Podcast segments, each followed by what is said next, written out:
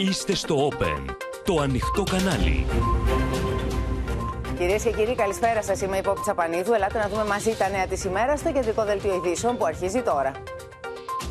Στο Αντιλεπέν μέτωπο ποντάριο Μακρόν για το δεύτερο γύρο των εκλογών στη Γαλλία. Κλειδί η ψηφοφόρη του Μελανσόν. Τα διλήμματα της κάλπης.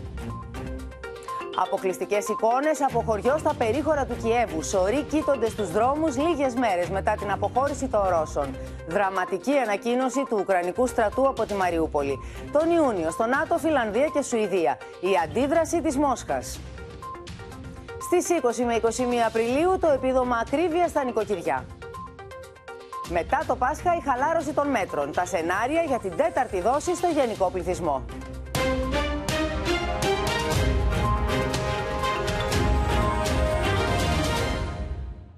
Παράταση της αγωνίας στη Γαλλία αλλά και στην Ευρώπη, κυρίες και κύριοι, μετά τη διαφορά των 4,7 μονάδων που χωρίζουν πλέον τον Εμμανουέλ Μακρόν από τη δεύτερη Μαρίν Λεπέν στον πρώτο γύρο των προεδρικών εκλογών, που έγιναν υπό τη βαριά σκιά του πολέμου στην Ουκρανία αλλά και της ενεργειακής κρίσης που μαστίζει και τους Γάλλους. Οι επόμενες δύο εβδομάδες μέχρι να ξανανοίξει κάλπη είναι κρίσιμες, το αποτέλεσμα δύσκολο να προεξοφληθεί και η μονομαχία δύσκολη. Θα δούμε το θέμα αναλυτικά με τους συναδέλφους. Είναι η Μαρία Ρόνι μαζί μας από το Παρίσι ο Θανάσης Αυγερινός από τον Ντονιέτσκ, γιατί θα δούμε και όλα τα υπόλοιπα θέματα και τα μέτωπα του πολέμου. Έχουμε πολύ ενδιαφέρουσες εξελίξεις από την Ουκρανία. Η Γεωργία Λαγού είναι στο Κίεβο, η Ελευθερία Σπυράκη είναι στην Οδυσσό. Πρώτα όμως να παρακολουθήσουμε το ρεπορτάζ που έχει να κάνει με το πρώτο αποτέλεσμα, με το αποτέλεσμα του πρώτου κύκλου, του πρώτου γύρου των γαλλικών εκλογών.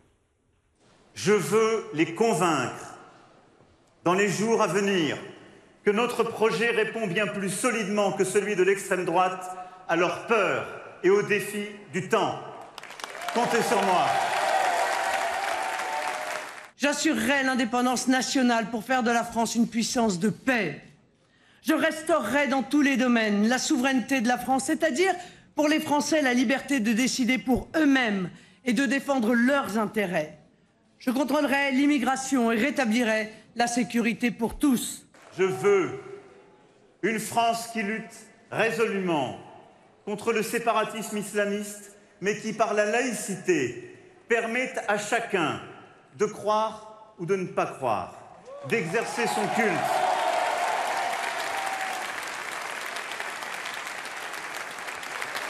Et pas une France qui empêche les musulmans ou les juifs de manger comme le prescrit leur religion, ce n'est pas nous. Ο Εμμανουέλ Μακρόν ευχαριστεί τους Γάλλους που τον στήριξαν στον πρώτο γύρο των βουλευτικών εκλογών χθες, περνώντα το δικό του μήνυμα κατά της ακροδεξιάς.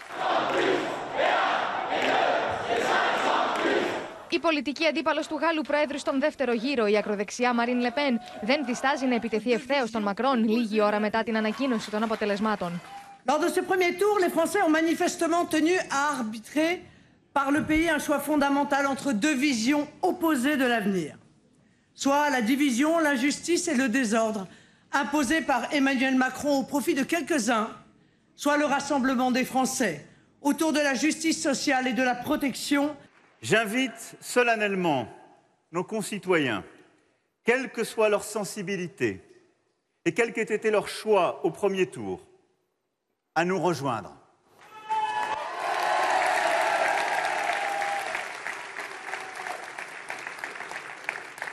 Certains le feront pour faire barrage à l'extrême droite. Ο Εμμανουέλ Μακρόν κατάφερε να εξασφαλίσει ποσοστό στο 27,6% στον πρώτο γύρο, ενώ η Μαρίν Λεπέν έφτασε το 23,4%. Ιδιαίτερα υψηλό το ποσοστό του υποψηφίου της αριστεράς Ζανλίκ Μελανσόν στο 22%. Ποσοστό που αναμένεται να παίξει καθοριστικό ρόλο στον δεύτερο γύρο. Nous savons pour qui nous ne voterons jamais.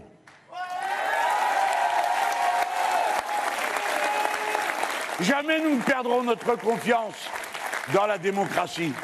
Donc, vous ne devez pas donner une voix à Madame Le Pen.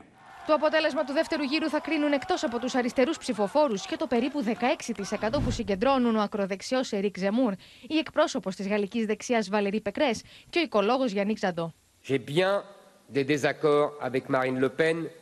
Je ne me tromperai pas d'adversaire. C'est la raison pour laquelle J'appelle mes électeurs à voter pour Marine Le Pen. Οι δημοσκοπήσεις τώρα επικεντρώνονται στο θρίλερ του δεύτερου γύρου. Το γαλλικό BFM στην πρόθεση ψήφου των Γάλλων δίνει 52% στον Εμμανουέλ Μακρόν και 48% στη Μαρίν Λεπέν. Διαφορά που σύμφωνα με ειδικούς μπορεί να ανατραπεί. Όλα ανοιχτά λοιπόν. Πάμε στη Μαρία Ρόνη στο Παρίσι για να δούμε τι εκτιμήσεις υπάρχουν, τι λένε οι αναλυτές και κυρίως τι λέει και ο κόσμος στο, στο Παρίσι, στη Γαλλία, Μαρία, για τις δύο αυτές εβδομάδες οι οποίες είναι εξαιρετικά κρίσιμες μέχρι να ξανανοίξουν οι κάλπες, δηλαδή σε δύο Κυριακές από τώρα. Λοιπόν, οι δύο μονομάχοι, ο Εμμανουέλ Μακρόν και η Μαρίν Λεπέν, που πάνε στο δεύτερο γύρο των προεδρικών εκλογών στις 24 Απριλίου, έχουν ήδη από σήμερα ξεκινήσει μια μεγάλη καμπάνια για να συσπηρώσουν τον κόσμο γύρω από το κόμμα τους και να προσελκύσουν αυτούς που απήχαν ε, στον πρώτο γύρο. Ήταν μεγάλο το ποσοστό αποχής, 26,3%. Ο Εμμανουέλ Μακρόν ε, δεσμεύτηκε ότι αυτές τις δύο εβδομάδες θα οργώσει τη Γαλλία. Σε αντίθεση με τον ε, πρώτο γύρο, που ουσιαστικά δεν έκανε προεκλογική εκστρατεία. Όπως είπε ο κυβερνητικός του εκπρόσωπος από σήμερα, ο Εμμανουέλ Μακρόν είναι υποψήφιος, δεν είναι πρόεδρος και μάλιστα ξεκίνησε κιόλα σήμερα ο απερχόμενος Γάλλος πρόεδρος από μια περιφέρεια της Βόρειας Γαλλίας σε εδάφη που ψήφισαν συντριπτικά την Μαρίν Λεπέν. Ε, έγινε από κάποιους, ε, τον δέχτηκαν κάποιοι με αποδοκιμασίες, όμως ο Μακρόν μίλησε με τον κόσμο και στην ομιλία του είπε ότι είμαι Γάλλος όλων ε, των Γάλλων και ε, γιατί πολλοί τον κατηγορούν. Ε, κάποιοι είναι τα πλάνα που παρακολουθούμε, πρέπει να σου πω, Μαρία. Αυτά που μας... πλουσίων, ο πρώτος του ναι. σταθμός σήμερα κιόλας δεν πρόλαβε καλά-καλά να κλείσει κάλπη. Είναι ο πρώτος σταθμός, τον βλέπουμε τον Εμμανουέλ Μακρόν, στον πρώτο σταθμό αυτής της περιοδίας που ξεκινάει για τις επόμενες δύο εβδομάδες, όπως μας περιγράφεις. Σημειώνουμε ότι κανένας δεν φοράει μάσκες μέσα στο πλήθος που βρίσκεται εκεί. Ένα. Και το δεύτερο που μας είπες ότι τον περασμένο μήνα δεν έκανε προεκλογική εκστρατεία, διότι ήταν βεβαίως σε πρώτο πλάνο και για τον Εμμανουέλ Μακρόν. Τον είδαμε πόσο είχε δραστηριοποιηθεί ο πόλεμος στην Ουκρανία. Ήταν στις προσπάθειες συνομιλίας, διαπραγμάτευσης Ρώσων και Ουκρανών. Ε, Σ' ακούμε, πώς θα ναι. συνεχίσει την, ε, και, και, την προσπάθειά το, του. Το δεύτερο μεγάλο στίχημα και για τους δύο υποψήφιους για το δεύτερο γύρο είναι η προσέλκυση ψήφων από τους αναποφάσεις τους. Ε, όλα τα κόμματα πλην αυτό του Ερικ Ζεμούρ συσπηρώνονται σε μέτωπο κατά της Μαρίν Λεπέν. Όμως αυτά είναι κόμματα που έχουν λάβει κάτω του 5%. Βέβαια υπάρχει και η Γαλλική Αριστερά, το κόμμα του Μελανσόν που έχει λάβει ένα σημαντικό ποσοστό, 22%. Και ο Μελανσόν ε, κάλεσε τους ψηφοφόρους του να μην δώσουν ούτε μία ψήφο στην ε, Μαρίν Λεπέν. Δεν ανέφερε όμως το όνομα του Μακρόν, έτσι. Δεν τους έστρεψε προς τον Μακρόν, το άφησε να εωρείται το άφησε να εωρείται. Και μάλιστα είπε ότι δικαιολογώ και όσους, δεν, ε, και όσους θέλουν να απέχουν. Και πολλοί αναλυτές λένε ότι ε, το 1 τρίτο των ψηφοφόρων του Μακρόν εκτιμούν ότι θα απέχουν από το δεύτερο γύρο των εκλογών. Ε, και ένα άλλο 1 τρίτο των ψηφοφόρων του Μελανσόν εκτιμούν ότι δεν αποκλείεται να ψηφίσουν την Μαρίν Λεπέν. Επομένως, τίποτα δεν έχει ακόμα κρυθεί και οι δύο επόμενες εβδομάδες θα είναι καθοριστικές και για τη Γαλλία αλλά και για την Ευρώπη όπως είπε ο Εμμανουέλ Μακρόν. Ε, να πούμε ότι οι πρώτες δημοσκοπήσεις για τον δεύτερο γύρο στις 24 Απριλίου δείχνουν ε, τον Εμμανουέλ Μακρόν νικητή είτε οριακά με 51% είτε με κάποια μεγαλύτερη άνεση με 54%. Ωραία, θα τα παρακολουθούμε. Και θα σε ευχαριστήσουμε να πολύ. Να τέλος ναι, για ότι τα χειρότερα ρεκόρ στην ιστορία τους κατέγραψαν η γαλλική κεντροδεξιά με την Βαλερή Περκρές 4,8% και λιγότερο από 2% οι σοσιαλιστές με την Άννη Νταλγκό. Να σε ευχαριστήσουμε πολύ. Αυτό ακριβώς από εδώ θα πιαστούμε, γιατί το παλιό γαλλικό πολιτικό σύστημα α, έχει καταρρεύσει. Φάνηκε από τα αποτελέσματα. Το αποτέλεσμα της κάλπης θα είναι λοιπόν κρίσιμο και για την ίδια τη δημοκρατία στην Ευρώπη, αλλά και για την επιρροή της Ρωσίας στην Ευρώπη. Μην ξεχνάτε ότι η Λεπέν δηλώνει φίλη του Πούτιν. Όλα αμφίροπα λοιπόν και μια νίκη που θα κρυθεί στη λεπτομέρεια όπως προβλέπουν οι ειδικοί. Πολιτικοί αναλυτές από τη Γαλλία προσπαθούν να ρίξουν φως στο εκλογικό σώμα της χώρας και να εκτιμήσουν ποια θα είναι η επόμενη μέρα στο γαλλικό πολιτικό σκηνικό και αν τελικά θα εκπλαγούμε από το τελικό αποτέλεσμα. Ο Εμμανουέλ Μακρόν δεν αφήνει στιγμή να πάει χαμένη. Μετά τη χθεσινή του νίκη στον πρώτο γύρο των προεδρικών γαλλικών εκλογών, ο Γάλλος πρόεδρος συναντάει κατοίκους στη Βόρεια Γαλλία και ακούει τους προβληματισμούς τους. Έχει στη διάθεσή του λίγες μόνο μέρες μέχρι το δεύτερο γύρο στις 24 Απριλίου με αντίπαλό του τη Μαρίν Λεπέν. Avec un objectif clair aujourd'hui pour Emmanuel Macron, et bien montrer le vrai visage de l'extrême droite, montrer que Marine Le Pen n'a pas changé sur la question des retraites, sur les questions européennes. C'est vraiment le moment de vérité sur les idées. On a un second tour on a un second tour qui est un petit peu différent, en effet. Même si les protagonistes sont les mêmes, hein, Marine Le Pen et, euh, et, Emmanuel Macron, la situation politique a un tantinet changé. De l'autre côté, on a une Marine Le Pen qui apparaît plus crédible qu'en 2017. Elle a beaucoup travaillé. Ο γαλλικός λαός έδωσε σαφές προβάδισμα στον πρόεδρο Μακρόν, στον πρώτο γύρο των εκλογών, και αυτό είναι σαφώς υπέρ της ευρωπαϊκής σταθερότητας, όπως πολύ θετικό είναι και το γεγονός ότι οι συνυποψήφοι του που δεν πέρασαν στο δεύτερο γύρο παροτρύνουν τους ψηφοφόρους του να τον στηρίξουν. και το λέω αυτό διότι το δίλημα του δεύτερου γύρου στις εκλογές της Γαλλίας δεν θα είναι απλώς πολιτικό, θα είναι και βαθιά υπαρξιακό. Αν και ο αριστερός ηγέτης Μελανσόν καλεί τους ψηφοφόρους του να μην στηρίξουν την υποψήφια της ακροδεξιάς, δεν είναι λίγοι οι υποστηρικτές του που θα στραφούν προς τη Λεπέν επειδή απλώς αντιτίθενται στην πολιτική του Μακρόν. Comment peut être possible que les voteurs de la gauche votent à Marine Le Pen? Les identités politiques, la gauche, la droite, parlent à une partie de l'électorat, mais pas à l'ensemble de l'électorat. Une partie de l'électorat est beaucoup plus sensible à une offre politique, notamment à des sujets, notamment le sujet du pouvoir d'achat. Ensuite, il y a des vraies différences avec Jean-Luc Mélenchon sur la question de l'immigration, d'identité, etc. Mais sur les sujets de pouvoir d'achat, qui aujourd'hui sont euh, prégnants, premier, c'était la première préoccupation des Français, et eh bien là, vous pouvez avoir en effet une partie de l'électorat de gauche qui peut être tentée par Marine Le Pen. Aisément euh, Marine Le Pen. Maintenant, il reste à Marine Le Pen non seulement à convaincre cet électorat qu'elle est la candidate euh, capable de, de renverser euh, la table, avec une situation quand même assez paradoxale. Η Μαρίν Λεπέν έχει γλυκάνει την εικόνα της. Εμφανίζεται λιγότερο ριζοσπαστική από παλιά και προσπαθεί να ενώσει όσους αντιπαθούν τις θέσεις της κυβέρνησης όσον αφορά στις συντάξεις, την ανεργία και το μεταναστευτικό, συσπηρώνοντας στην πράξη τους εχθρούς του Μακρόν. Par ailleurs, il y a une détestation dans une partie de l'électorat d'Emmanuel Macron qui est tellement forte que vous avez un euh, mouvement de tout sauf Emmanuel Macron qui peut se développer et qui peut faire qu'une partie de cet électorat décide de ne pas tant voter Le Pen que de voter contre Emmanuel Macron. Celui qui permettra d'envoyer euh, un message, de faire un pas vers, euh, vers la gauche de Jean-Luc Mélenchon, mais aussi, il faut pas oublier la gauche écologique et la gauche socialiste. Et je crois que cet enjeu de l'écologie, de l'environnement, qui a été d'une certaine manière un rendez-vous manqué durant ce quinquennat pour Emmanuel Macron, sera une thématique qui peut euh, lui donner à la fois une crédibilité et concourir à ce que les électeurs euh, reconnaissent. Mais il est clair que pour euh, euh, ce duel, euh, à nouveau euh, présent au, au, second tour, il n'y a pas d'ambiguïté entre Macron et euh, Marine Le Pen. Pouvait Le Pen être président de France? C'est une possibilité. Alors c'est loin d'être l'hypothèse la plus probable, mais comme je le disais tout à l'heure, on a une Marine Le Pen qui apparaît moins dangereuse à une grande partie de l'électorat aujourd'hui. Με όλα αυτά λοιπόν, με όλες αυτές τις εκτιμήσεις των ειδικών, πάμε στο Σωτήρι Δανέζη, διότι Σωτήρι α, και το αποτέλεσμα αμφίβολο της της δεύτερης Κυριακής από τώρα, στο δεύτερο γύρο των προεδρικών εκλογών της Γαλλίας. Αλλά όσο και να είναι μικρή η διαφορά τους, όσο και αν είναι κάτω και από τις πέντε μονάδες, ένας αναστεναγμός ανακούφισης θα ακούστηκε από τα ηλίσια πεδία, γιατί δημοσκοπικά φαίνονται να είναι ακριβώς το ίδιο ποσοστό οι δύο μεγάλοι αντίπαλοι, Λεπέν δηλαδή και Μακρόν. Πράγματι, τελικά ήταν πιο άνετη η νίκη για τον απερχόμενο πρόεδρο της Γαλλίας από ό,τι είχαν προβλέψει πολλοί δημοσκόποι και σχολιαστές και οι δύο φιναλίστ σημείωσαν υψηλότερο ποσοστό από τις εκλογές του 2017 αλλά το χάσμα μεταξύ τους διευρύνθηκε δίνοντας στο Μακρόν την απαραίτητη δυναμική για νίκη στο δεύτερο γύρο. Όμως παρόλο που οι δημοσκοπήσεις σήμερα δείχνουν ότι ήδη προηγείται το τελικό αποτέλεσμα απέχει πολύ από το να είναι βέβαιο. Η Γαλλία εμφανίζεται διχασμένη, περίπου το 53% των εγγεγραμμένων Γάλλων ψηφοφόρων που ψήφισαν ε, χθες, ψήφισαν έναν υποψήφιο κατά του κατεστημένου, δεξιά ή αριστερά του πολιτικού φάσματος.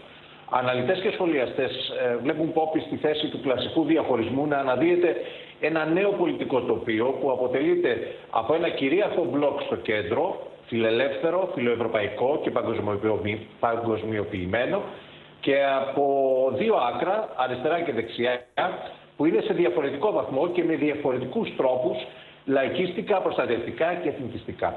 Ο Μακρόν λοιπόν θεωρούμενος από πολλούς ως ο πρόεδρος των πλουσίων πρέπει στο δεύτερο γύρο να πείσει όσους περισσότερους μπορεί από αυτό το 53% ότι μπορεί να τον αντιπαθούν αλλά μισούν περισσότερο τη Λεπέν. Από την άλλη, η Λεπέν που εστίασε στην κρίση του κόστου ζωής και μίλησε για τις καθημερινές βασικές ανησυχίες πολλών Γάλλων, πρέπει να εμφανίσει ένα πιο ρεαλιστικό οικονομικό πρόγραμμα και να περιγράψει στο πολιτικό της όραμα μια εικόνα της Γαλλίας που στρέφεται προς το μέλλον, χαρακτηρίζοντας τον Μακρόν έναν εκπρόσωπο της ελίτ που δεν έχει καμία επαφή με τα προβλήματα των ανθρώπων. Έχουν μεγάλο ενδιαφέρον οι διαφορές μεταξύ των ψηφοφόρων των δύο αντιπάλων, όπως αυτές που εντόπισε δημοσκόπηση της ύψος. Από τους ψηφοφόρους λοιπόν που δήλωσαν πολύ ικανοποιημένοι από τη ζωή τους, το 43% ψήφισε Μακρόν και το 21% τη Λεπέν. Ενώ όσοι δήλωσαν ότι δεν ήταν καθόλου ικανοποιημένοι, το 46% ψήφισε τη Λεπέν και μόλις 4% το Μακρόν. Το κλειδί βέβαια που χρειάζονται οι δύο φιναλίστοι για να περάσει ο ένας από τους δύο το κατόπιν του Ελιζέ δεν είναι άλλο από τον Μελανσόν. Ως η μόνη ισχυρή φωνή σε μια διχασμένη αριστερά, ο Μελανσόν σημείωσε σημαντικά υψηλότερο ποσοστό από το αναμενόμενο, 22%, και βέβαια, όπως ακούσαμε και στο ρεπορτάζ, προέτρεψε τους ψηφοφόρους του, ό,τι και αν κάνουν στο δεύτερο γύρο, να μην ψηφίσουν Λεπέν. Να σε ευχαριστήσουμε πολύ. Το κόστος της ζωής λοιπόν και των Γάλλων και μέσα σε αυτή την ενεργειακή κρίνη που βιώνουμε σε ολόκληρη την Ευρώπη ήταν αυτή που έκλεισε την ψαλίδα ανάμεσα στους δύο. Ελάτε να δούμε τώρα τα ενεργειακά, τι έχει να κάνει δηλαδή, ό,τι έχει να κάνει με την ενέργεια εδώ στη χώρα μας. Καθώς την επιτάχυνση των ερευνών για πιθανά κοιτάσματα φυσικού αερίου στις ελληνικές θάλασσες προωθεί η ελληνική κυβέρνηση και παράλληλα πυκνώνει την ε, διπλωματία με χώρες της Ανατολικής Μεσογείου καθώς μένεται αυτό το θρίλερ της ενεργειακής κρίσης. Ελλάδα, Ισραήλ και Κύπρος συμφώνησαν σήμερα να διερευνήσουν την κατασκευή ενός σταθμού LNG στην Κύπρο, καθώς η Ευρώπη αναζητά δρόμους για να εισάγει το Ισραηλινό φυσικό αέριο και να αντικαταστήσει το ρωσικό. Ανακοινώσεις για το σχέδιο της χώρας να διερευνήσει πιθανά κοιτάσματα θα κάνει και αύριο ο Πρωθυπουργός Κυριάκος Μητσοτάκης εναλλακτικούς δρόμους μεταφοράς του φυσικού αερίου της Ανατολικής Μεσογείου και κυρίως του Ισραήλ προς την Ευρώπη, μέσω Αιγύπτου αλλά και Κύπρου, με στόχο την απεξάρτηση από το ρωσικό αέριο, εξέτασαν σήμερα ο Υπουργός Ενέργειας Κώστας Κρέκας και ομολογεί από το Ισραήλ και την Κύπρο. The cooperation of our countries in multilateral energy projects, including the East Med gas pipeline, LNG connectivity, and the Eurasia interconnector, continue to be of utmost importance for the strategic relationship between Greece, Cyprus and Israel. Στην τριμερή σύνοδο εξετάστηκε το ενδεχόμενο μεταφοράς LNG με πλοία από την Ανατολική Μεσόγειο σε ευρωπαϊκές αγορές, αξιοποιώντας τις εγκαταστάσεις υγροποίησης φυσικού αερίου που διαθέτει η Αίγυπτος. Το αέριο θα φτάνει στην Αίγυπτο μέσω της υπάρχουσας διασύνδεσης των ενεργειακών δικτύων Ισραήλ-Αιγύπτου. Εκεί θα φορτώνεται σε πλοία LNG για να μεταφερθεί στην Ελλάδα και την Ευρώπη. Today, we face the special challenges ahead of us, and we do so together. Η κατασκευή του αγωγού EastMed βρέθηκε στο τραπέζι των διαβουλεύσεων. Υπενθυμίζεται πως πρόσφατα η Υφυπουργός Εξωτερικών των ΗΠΑ έβαλε πάγο στο project, λέγοντας πως απομακρυνόμαστε από έναν ακριβό αγωγό στο βυθό της θάλασσας.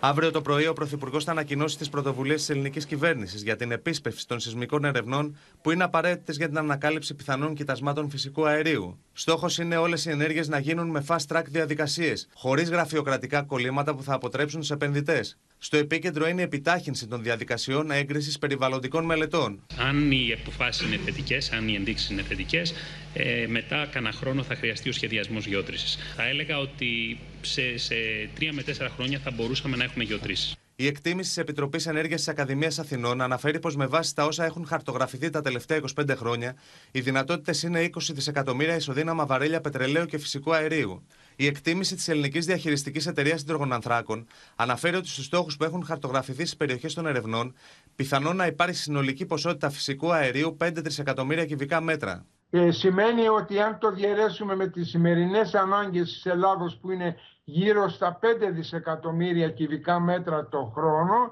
ε, αντιπροσωπεύει τις ανάγκες της Ελλάδος για χίλια χρόνια. Οι τρεις υπουργοί συμφώνησαν επίσης να διερευνήσουν και την κατασκευή σταθμού LNG στην Κύπρο, ώστε το Ισραηλινό αέριο να μεταφέρεται εκεί, να υγροποιείται και μετά με δεξαμενόπλια να φτάνει στην Ελλάδα και την Ευρώπη. Τα πάντα λοιπόν στηρίζονται στη μεταφορά υγροποιημένου αερίου, το περίφημο LNG δηλαδή, που ακούσαμε και τον τρόπο με τον οποίο συζητάει η Ελλάδα με την Κύπρο και το Ισραήλ να το μεταφέρει στην υπόλοιπη Ευρώπη. Αλλά πάμε στη Σοφία Φασουλάκη, διότι περιμένουμε με μεγάλο ενδιαφέρον, Σοφία, τι θα ανακοινώσει αύριο ο Πρωθυπουργός ό,τι έχει να κάνει με την εκμετάλλευση των κοιτασμάτων μας στο Ιόνιο, στα νότια της Κρήτης.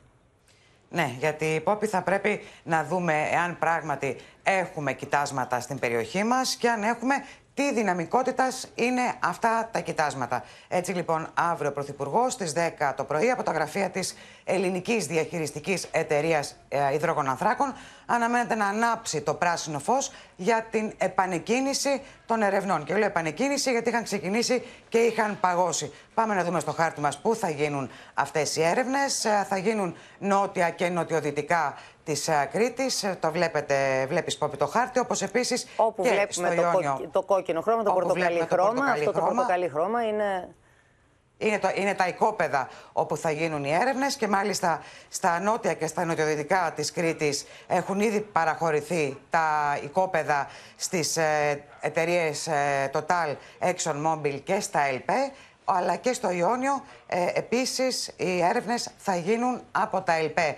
Κανείς ε, δεν ξέρει πόπι εάν πράγματι υπάρχουν εκεί κοιτάσματα υδρογονανθράκων. Οι σεισμικές έρευνες θα διαρκέσουν τρία χρόνια. Ε, στη συνέχεια οι γεωτρήσεις. Όμως, σε κάθε περίπτωση, αν υπάρχουν κοιτάσματα και μάλιστα αρκετής δυναμικότητας, καταλαβαίνεις, όπως μου έλεγαν κυβερνητικές πηγές, ότι η Ελλάδα θα μπορεί να καταστεί ένας ενεργειακός παίκτης, Ακριβώς. ένας δυνατός παίκτης μέσα στο ενεργειακό τοπίο. Γι' αυτό το λόγο η Ελλάδα θέλει να γνωρίζει τι κοιτάσματα έχει. Δεδομένου βέβαια, αν λάβεις και υπόψη σου ότι σιγά σιγά θα πρέπει να απεξαρτηθούμε από το ρωσικό αέριο, μακροπρόθεσμα αυτή η πηγή θα ήταν ό,τι καλύτερο για τη χώρα. Είναι ένας αγώνας δρόμου που πρέπει να πετύχουμε. Διαδικασίες οι οποίες είναι χρονοβόρες. Θα πρέπει να τις συμπτύξουμε όσο γίνεται, α, όσο είναι δυνατό να συμβεί κάτι τέτοιο. Να σε ευχαριστήσουμε πολύ.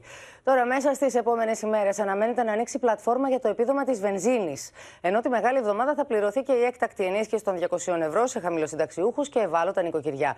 Πάντως, οι περισσότεροι φέτος φαίνεται πως θα κάνουμε Πάσχα με μισό αρνί, αφού οι τιμές είναι αυξημένες σε σχέση με πέρυσι και δεν είναι λίγοι εκείνοι που αγοράζουν από τώρα, καθώς φοβούνται πως θα κρυβίνουν ακόμη περισσότερο τις επόμενες ημέρες. Το πασχαλινό τραπέζι έχει χτυπήσει η ακρίβεια με τις τιμές σε αρνιά και κατσίκια να είναι ανεβασμένες σε σχέση με πέρυσι. Τιμές είναι γύρω στο 1 ευρώ ακριβότερες από πέρσι. 12 ευρώ είναι το κατσίκι την- αυτή την ώρα. 12 ευρώ το αρνάκι, έχει και με 10 ευρώ αρνάκι και κατσικάκι, είναι αναλόγως. 8, 8,5 και τώρα έχει πάει 11, 12. Όπως λένε οι περισσότεροι καταναλωτές, οι οποίοι αυτές τις μέρες κάνουν έρευνα αγοράς, το κατσικάκι στο φετινό πασχαλινό τραπέζι δεν θα είναι ολόκληρο, αλλά μισό. Κατσικάκι. Ένα ολόκληρο; Όχι, μισό, δύο άτομα είμαστε. Ο κόσμος, όποιος θέλει να φάει, δεν παίρνει ολόκληρο, παίρνει μισό. Δεν είναι λίγοι εκείνοι που πιστεύουν ότι οι τιμές θα αυξηθούν όσο πλησιάζουμε προς το Πάσχα και αγοράζουν αρνιά και κατσίκια για να τα βάλουν από τώρα στην κατάψυξη. Ψάχνονται δύο εβδομάδες, τρεις εβδομάδες πριν να πάρουν έντερα, σκοταριά αυτά. Αλλά βλέπουν τιμή. Η τιμή έχει ξεφύγει και τώρα ό,τι βρούνε. Υπάρχει ζήτηση γιατί είναι πολλοί οι οποίοι το βάζουν στην κατάψυξη από τώρα. Το πασχαλινό τραπέζι θα είναι διαφορετικό φέτος, αφού και οι τιμές έχουν αυξηθεί σε σχέση με πέρυσι, αλλά έχουν εκτοξευθεί και οι υποχρεώσεις. Εδώ ακόμα κρατάνε. Από ό,τι βλέπω εδώ 9,5, ο άλλος 10, 11. Σίγουρα είναι ακριβά. Ε, όσο έχει θα το πάρουμε. Τι να κάνουμε. Οι έμποροι εκτιμούν ότι η αγορά θα κινηθεί την τελευταία στιγμή και λόγω του επιδόματος των 200 ευρώ που θα λάβουν τα ευάλωτα νοικοκυριά τη μεγάλη εβδομάδα, όπως χαμηλός συνταξιούχοι, δικαιούχοι επιδόματος ΟΜΕΑ και δικαιούχοι προνοιακών επιδομάτων. Ενώ μέχρι την Παρασκευή αναμένεται να ανοίξει και η πλατφόρμα για το επίδομα βενζίνης. 20 με 21 Απριλίου αναμένεται να δοθεί το, ε, η ενίσχυση στις ευάλωτες κοινωνικές ομάδες και η πλατφόρμα μέσα σε αυτή τη βδομάδα θα ανοίξει έτσι ώστε οι πολίτες να εγγράφονται και να ε, κάνουν χρήση και αυτής της ενίσχυσης ό,τι αφορά τις τιμές των καυσίμων. Οι αιτήσεις θα γίνονται μέσω του gov.gr και δικαιούχοι του επιδόματος βενζίνης θα είναι όσοι έχουν οικογενειακό ετήσιο εισόδημα έως 30.000 ευρώ. Η επιδότηση θα είναι 13,5 ευρώ το μήνα ή 40 ευρώ για το διάστημα από τον Απρίλιο έως και τον Ιούνιο. Ενώ μπόνους 5 ευρώ θα έχουν όσοι πάρουν την επιδότηση μέσω της ψηφιακής κάρτας που θα εκδοθεί από την ηλεκτρονική πλατφόρμα. Και βέβαια η κατάσταση γίνεται συνεχώς χειρότερο όσο είναι ανοιχτά τα μέτωπα στην Ουκρανία, όσο μένεται ο πόλεμος στην Ουκρανία. Πάμε λοιπόν να δούμε τι συμβαίνει εκεί, καθώς είναι δραματικές οι εκκλήσεις από τον Ουκρανικό στρατό στη Μαριούπολη. Καλή απεγνωσμένα για ενισχύσεις, καθώς τα εφόδια, όπως λένε, έχουν σχεδόν εξαντληθεί. Ο πρόεδρος Ζελένσκι κατηγορεί τους Ρώσους πως ευθύνονται για δεκάδες χιλιάδες νεκρούς, ενώ οι ρωσικές δυνάμεις κλιμακώνουν τις επιθέσεις κατά Ουκρανικών στόχων στα ανατολικά της χώρας, όπως το Χάρκοβο, που χθες το βράδυ 11 άνθρωποι σκοτώθηκαν. Το Το Ρωσικό Υπουργείο Άμυνας ανακοίνωσε πως κατέστρεψε το σύστημα αεράμινας S-300 που έστειλε πρόσφατα η Σλοβακία στην Ουκρανία, με την Πρατισλάβα πάντως να διαψεύδει, αποδίδοντάς το σε ρωσική προπαγάνδα. Την τελική μάχη δίνουν οι Ουκρανικές δυνάμεις στη Μαριούπολη και στέλνουν δραματικό μήνυμα ότι τελειώνουν τα πυρομαχικά τους. Ο Ουκρανικός στρατός είναι περιορισμένος στη βιομηχανική περιοχή της πόλης, καθώς ακόμη και το μεγαλύτερο μέρος του λιμανιού έχει περάσει στον έλεγχο των ρωσόφωνων. Πλέον οι μαχητέ του τάγματο Αζόφ καλούν απεγνωσμένα σε ενισχύσει. Це політики, які постійно е, які розказують про те, що там ми їх підтримуємо, ми постійно з ними на зв'язку, але вже більше двох тижнів ніхто не піднімає слухавку та ніхто ні з ким не спілкується. Це пам'ятати, пам'ятати про нас, пам'ятати вічно про Маріуполь, розказувати про це, але це місто мучене. Ο Ουκρανό πρόεδρο Ζελένσκι έκανε λόγο για μια ανθρωπιστική κρίση άνευ προηγουμένου στη Μαριούπολη, μιλώντα με βιντεοσύνδεση στο Κοινοβούλιο τη Νότια Κορέα. Маріуполь зруйнований. Там десятки тисяч загиблих. Але навіть попри це росіяни не зупиняють наступальну операцію. Вони хочуть зробити так, щоб Маріуполь був пока- показово знищеним містом. Φιλοουκρανικό λευκορωσικό κανάλι πληροφοριών στο Telegram αναφέρει ότι η Ρωσία μετακινεί τι τελευταίε ώρε άρματα μάχη, μονάδε πυροβολικού και φορτηγά μέσω σιδηροδρομικών σταθμών τη Λευκορωσία προ την περιοχή του Ντομπά. Найближчими днями окупанти намагатимуться відновити наступ. Окрім того, ворог продовжує здійснювати підготовку та відправку особового складу, озброєння та техніки для участі в бойових діях на території України. Οι Ρώσοι ευελπιστούν ότι θα καταλάβουν σύντομα τη Μαριούπολη και θα συνεχίσουν την προέλασή του στο Ντομπά, με τον ηγέτη των Τσετσένων Καντήροφ και στενό σύμμαχο του Πούτιν να υποστηρίζει ότι στη συνέχεια θα επιχειρήσουν να μπουν και στο Κίεβο. Луганск и Донецк, но полностью в первую очередь освободим. Такая поставлена задача Верховным главнокомандующим нашим дорогим президентом Владимиром Путиным. И потом дальше заберем Киев и все остальные города. Σε ερώτηση δημοσιογράφου, ο εκπρόσωπο του Κρεμλίνου απέφυγε να απαντήσει αν η Ουκρανική πρωτεύουσα βρίσκεται στο στόχαστρο των ρωσικών δυνάμεων. Όσοι ήθιστε δεν συζητούμε με τους δημοσιογράφους για την πορεία της ειδική επιχείρησης. Όπως και να έχει, το προνόμιο αυτό το έχει το Υπουργείο Άμυνας και για την ακρίβεια γίνονται δύο ενημερώσεις την ημέρα. Σας παραπέμπω εκεί για πληροφορίες. Στα περίχωρα του Κιέβου το δράμα των αμάχων δεν έχει τέλος. Αυτή η μητέρα ξεσπάει μετά την ανάσυρση της σωρού του γιού της μέσα από ένα πηγάδι στο χωριό Μπουζόβα. Εκεί όπου εντοπίστηκε ακόμη ένας ομαδικός τάφος με θύματα των ρωσικών δυνάμεων, όπως καταγγέλουν οι Ουκρανικές αρχές. Στην Μπούχα, τα συνεργεία συνεχίζουν να ανασύρουν σωρούς από τον ομαδικό τάφο κοντά στο ναό του Αγίου Ανδρέα. Μέχρι στιγμή 30 είναι τα θύματα που έχουν ταυτοποιηθεί και φέρουν τραύματα από σφαίρες. Зараз проводиться огляд місця події, огляд е, тіл, які були загину, загинуті, загинули місцеві жи- жителі під час окупації російськими військами міста Бучі. Την ίδια ώρα η Μόσχα ανακοίνωσε ότι κατέστρεψε το σύστημα αεράμινα S-300 που είχε στείλει πρόσφατα η Σλοβακία ω ενίσχυση στον Ουκρανικό στρατό. В воскресенье 10 апреля высокоточными ракетами морского базирования «Калибр» на южной окраине города Днепропетровск уничтожена укрытая в ангаре техника зенитно-ракетного дивизиона С-300, поставлена киевскому режиму одной из европейских стран. Ωστόσο, ο Σλοβάκος Υπουργό Εξωτερικών διέψευσε του ρωσικού ισχυρισμού. No, it's not true. We've been hearing those news, uh, but we cannot confirm uh, that news. So we uh, we have no no uh, evidence of of this. Με παρά βομβαρδισμών στα περίχωρα του Χαρκόβου, οι ρωσικές δυνάμεις σφυροκοπούν περιοχές στα ανατολικά της Ουκρανίας. Το τελευταίο 48ωρο τουλάχιστον 11 άνθρωποι σκοτώθηκαν στην περιφέρεια του Χαρκόβου, ανάμεσά τους ένα παιδί. Άλλοι 15 είναι οι τραυματίες. Στο στόχαστρο του ρωσικού στρατού παραμένει και το Μικολάιβ. Οι ρωσικές δυνάμεις κατέστρεψαν ολοκληρωτικά το διεθνές αεροδρόμιο. Ο χώρος που βρισκόμαστε αποτελούσε το νέο τερματικό σταθμό του Διεθνούς Αεροδρομίου του Μικολάευ. Το μόνο πράγμα που θα συναντήσει κανείς ερχόμενος εδώ είναι συντρίμμια. Ενώ το μοναδικό στοιχείο που θυμίζει ότι βρισκόμαστε σε χώρο αεροδρομίου είναι Ντάκισέ που βρίσκονται ακριβώς από πίσω μου. Πυραυλική επίθεση για δεύτερη συνεχόμενη μέρα δέχτηκε και δεξαμενή με νητρικό οξύ στο Ντονιέτσκ. Οι Ουκρανικές αρχές κατηγορούν τη Μόσχα και το Βρετανικό Υπουργείο Άμυνας προειδοποιεί ότι ο ρωσικός στρατός μπορεί να κάνει χρήση βομβών φωσφόρου το προσεχές διάστημα. Και ενώ ο Ρωσικός στρατός είχε επικεντρωθεί και με δηλώσεις του μάλιστα προς τα ανατολικά της χώρας, στον Ντομπά, βλέπουμε ότι και το Κίεβο ξαναμπαίνει στο στόχαστρο. Πάμε λοιπόν στο Κίεβο στη Γεωργία Λαγού, διότι όλα δείχνουν ότι ανασυντάσσονται οι δυνάμεις των, α, των Ρώσων, α, Γεωργία. Καλησπέρα από όπου κυρίες και κύριοι από το Κίεβο που επικρατεί τις τελευταίες ώρες επιχειρησιακός αναβρασμός.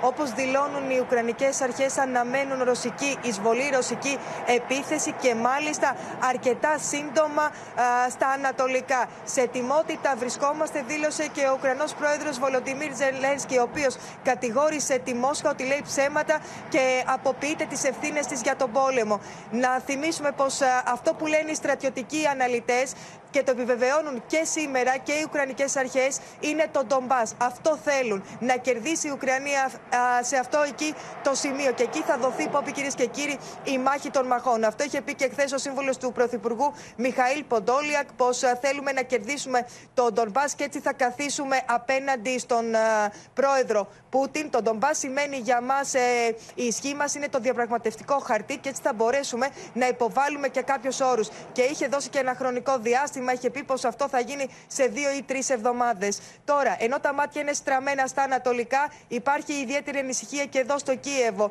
Αυτό που είπε σήμερα ο δήμαρχος του Κιέβου, Βιτάλη Κλίτσκο, είναι πως οι ρωσικές δυνάμεις δεν οπισθοχώρησαν, δεν ξέχασαν το Κίεβο. Τα Όρσκ, όπως τους ονομάζει, μπορούν μέσα σε δύο ημέρες και να το καταλάβουν. Το βλέμμα όμως εδώ στο Κίεβο είναι στραμμένο και το βλέμμα του Καντήροφ, του ηγέτη των Τσετσένων, που χαρακτηριστικά είπε πως διεμήνυσε πως επίκειται επίθεση των ρωσικών ενόπλων δυνάμεων όχι μόνο στην Μαριούπολη αλλά και στο Κίεβο και σε άλλες ουκρανικές πόλεις. Κάτι που μέχρι αυτή την ώρα η, η Μόσχα δεν το είχε διαψεύσει. Να σε ευχαριστήσουμε πολύ, Γεωργία, και θα πάμε τώρα σε ένα μικρό χωριό έξω από το Κίεβο, την Αντριεύκα. Εκεί πήγε η Γεωργία Λαγού και ο εικονολήπτη Κώστας Παπαδάτος και κατέγραψαν συγκλονιστικές εικόνες. Σωροί κοίτονται ακόμα στο έδαφος, δέκα μέρες μετά την αποχώρηση των ρωσικών στρατευμάτων, καθώς τώρα τους βρήκαν οι συγγενείς τους και οι αρχές μόλις ξεκίνησαν την καταγραφή. Ο θάνατος, ο θρήνος για εκείνους που έφυγαν, τα δάκρυα που δεν στερεύουν, η απόγνωση μια αγκαλιά για κουράγιο, η θλιβερή καταγραφή. Όλη η φρίκη του πολέμου σε ένα μικρό χωριό έξω από το Κίεβο, την Αντριεύκα. Σχεδόν 10 ημέρες από την αποχώρηση των ρωσικών στρατευμάτων, ακόμη μετρούν τους νεκρούς τους. Σωρί στο έδαφος. Οι δικοί τους άνθρωποι δεν μπορούν να αντέξουν. Μέσα στη μαύρη σακούλα βρίσκεται ο Γιούρης. Σύμφωνα με μαρτυρίες, έξι Ρώσοι στρατιώτες τον έβγαλαν έξω από το σπίτι του και τον εκτέλεσαν στην αυλή. Я вас прошу, дуже важко, важко це є все. Дуже важко. Приехали, остановились, вызвали, зашли в хату шесть человек. Вывели на улицу и расстреляли. Μόλι εμφανίστηκε ένα τεθωρακισμένο, του είπα να βγει. Και εκεί ήρθε το τέλο, λέει ο αδερφό του. Я був на сусідній вулиці з батьками. Е, Ну, зі слів дружини, я особисто цього не бачив. Е, Під'їхав танк 2 числа, е, став е, десь тут, я так розумію, і почали стріляти по вікнам.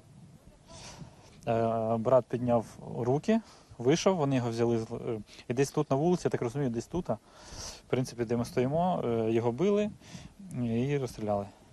Μία σωρό είναι κρυμμένη κάτω από μια μπανιέρα. Μια άλλη βρίσκεται ήδη μέσα στη μαύρη σακούλα. Ενώ μία ακόμη κοίταται κάτω από ένα δέντρο. Το άνδρα βρέθηκε δολοφονημένο στην αυλή του. Μόλι τώρα ταυτοποιήθηκε. Το όνομά του Ζουράφσκι. Τον αναγνώρισαν από ένα τατουάζ που είχε στο χέρι του. Э, Сегодня нашли тело, э, которого ищет вся семья. Он жил совсем на другой улице и пропал месяц назад. Э, У нас имеется фотография его, и вот мы видим, что это этот человек, которого разыскивают.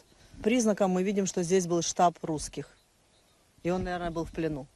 Λίγο πριν τα ρωσικά στρατεύματα οπισθοχωρήσουν, ναρκοθέτησαν όλα τα σπίτια. Εδώ στην Αντρέφκα, όπως μπορείτε να δείτε, η επιγραφή γράφει «Προσοχή, νάρκες». Μια γυναίκα συγκλονίζει με την περιγραφή της. Вот сестра в Красному, забрали ее мужа, а мы в подвале были все. И 4 марта мы только его забрали, вот там столбы такие, мы его только забрали оттуда. Уже мертвого его, ка- его очень побы- побили, потому что в его левая сторона, с левой стороны там была умятина, просто умятина. Глаза выпукшие, губы тоже там выпукшие. Ну, гла- э, руки были восьмеркою связаны назад. Здесь голова, здесь голова. Οι αρχέ ξεκίνησαν την καταγραφή των νεκρών στο μικρό χωριό. Ένα κομβόι αυτοκινήτων προσπαθούσε να διαφύγει από το χωριό Αντριεύκα. Οι Ρώσοι στρατιώτε του εντόπισαν, του βομβάρδισαν και του έκαψαν ζωντανού. Στο χωριό Αντριεύκα, οι κάτοικοι θα αργήσουν πολύ να μαζέψουν τα συντρίμια των σπιτιών του, αλλά και εκείνα των ψυχών του. Είναι αυτή η περίπτωση, είναι όλες οι άλλες που έχουν προηγηθεί στο παρελθόν τις προηγούμενες ημέρες. Είναι η Μπούχα, είναι τα περίχωρα του Κιέβου που κάνουν την Δύση να συζητά για εγκλήματα πολέμου. Και μάλιστα να περνά και σε δεύτερη φάση. Θα πάμε στην Ελευθερία Σπυράκη στην Οδυσσό, διότι οι Γάλλοι ήδη έστειλαν ειδικούς ελευθερία στην Ουκρανία, στο Κίεβο, προκειμένου να αρχίσει η έρευνα να συγκεντρώνονται στοιχεία για να δούμε αν, υπάρχει τέτοια, αν υπάρχουν τέτοιες περιπτώσεις και ποιες. Πράγματι, Πόπη, καλησπέρα από την Οδυσσό. Έφτασαν σήμερα ομάδες της γαλλικής χωροφυλακής προκειμένου να συμμετάσχουν στις έρευνες που έχουν ξεκινήσει οι Ουκρανικές αρχές για την στοιχειοθέτηση καταγγελιών που αφορούν εγκλήματα πολέμου στα περίχωρα του Κιέβου. Ενώ μέσα σε αυτή την έρευνα συμπεριλαμβάνεται και το αιματοκύλισμα στην ε, Μπούτσα. Να αξίζει να πούμε ότι την είδηση έκανε γνωστή ο πρεσβευτής της ε, Γαλλίας στην Ουκρανία, ενώ προχώρησαν και σε κοινή δήλωση το Υπουργείο Εξωτερικών Εσωτερικών και Δικαιοσύνης της Γαλλίας ανέφεραν χαρακτηριστικά ότι η τεχνική ομάδα του Υπουργείου Εσωτερικών, επιφορτισμένη με την προσφορά της εξειδίκευσης στην ταυτοποίηση και την συλλογή στοιχείων για τις Ουκρανικές Αρχές, έφτασε στην Ουκρανία σήμερα και συγκεκριμένα στην πόλη Λιβύβ, να πούμε εμείς.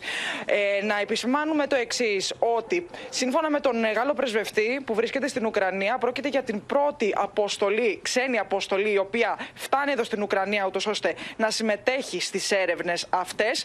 Ενώ ε, μεταξύ των Γάλλων χωροφυλάκων υπάρχουν και οι ιατροδικαστές, οι οποίοι α, μάλιστα θα ξεκινήσουν αύριο. Όλη η αποστολή θα ξεκινήσει αύριο το έργο της. Όμως, Πόπη, δεν θα μπορούσαμε να μην ε, αναφερθούμε και στο Χάρκοβος, στο οποίο βέβαια αναφερθήκαμε και προηγουμένως στο ρεπορτάζ.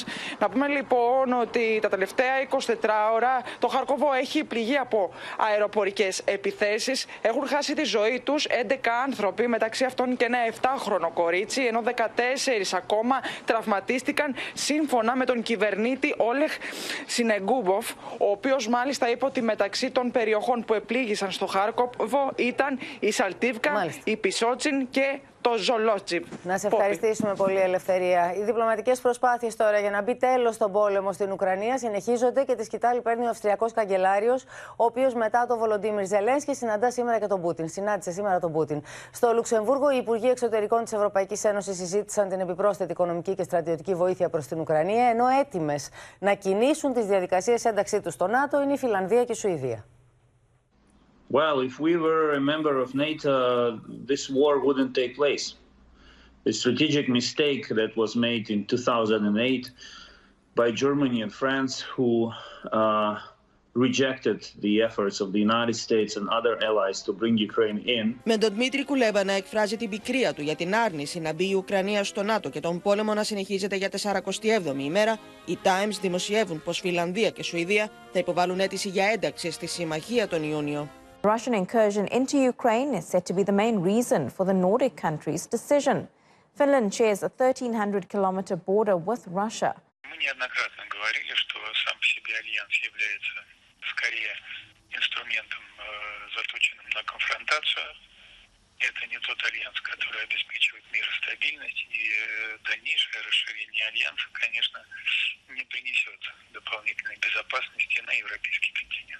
Η συνάντηση των Υπουργών Εξωτερικών της Ευρωπαϊκής Ένωσης στο Λουξεμβούργο τελείωσε με τους 27 να συμφωνούν στην αποδέσμευση 500 εκατομμυρίων ευρώ για την προμήθεια όπλων και άλλου στρατιωτικού εξοπλισμού στις Ουκρανικές δυνάμεις. Στις συναντήσεις ήταν και ο Γενικός Εισαγγελέας του Διεθνούς Ποινικού Δικαστήριου στη Χάγη.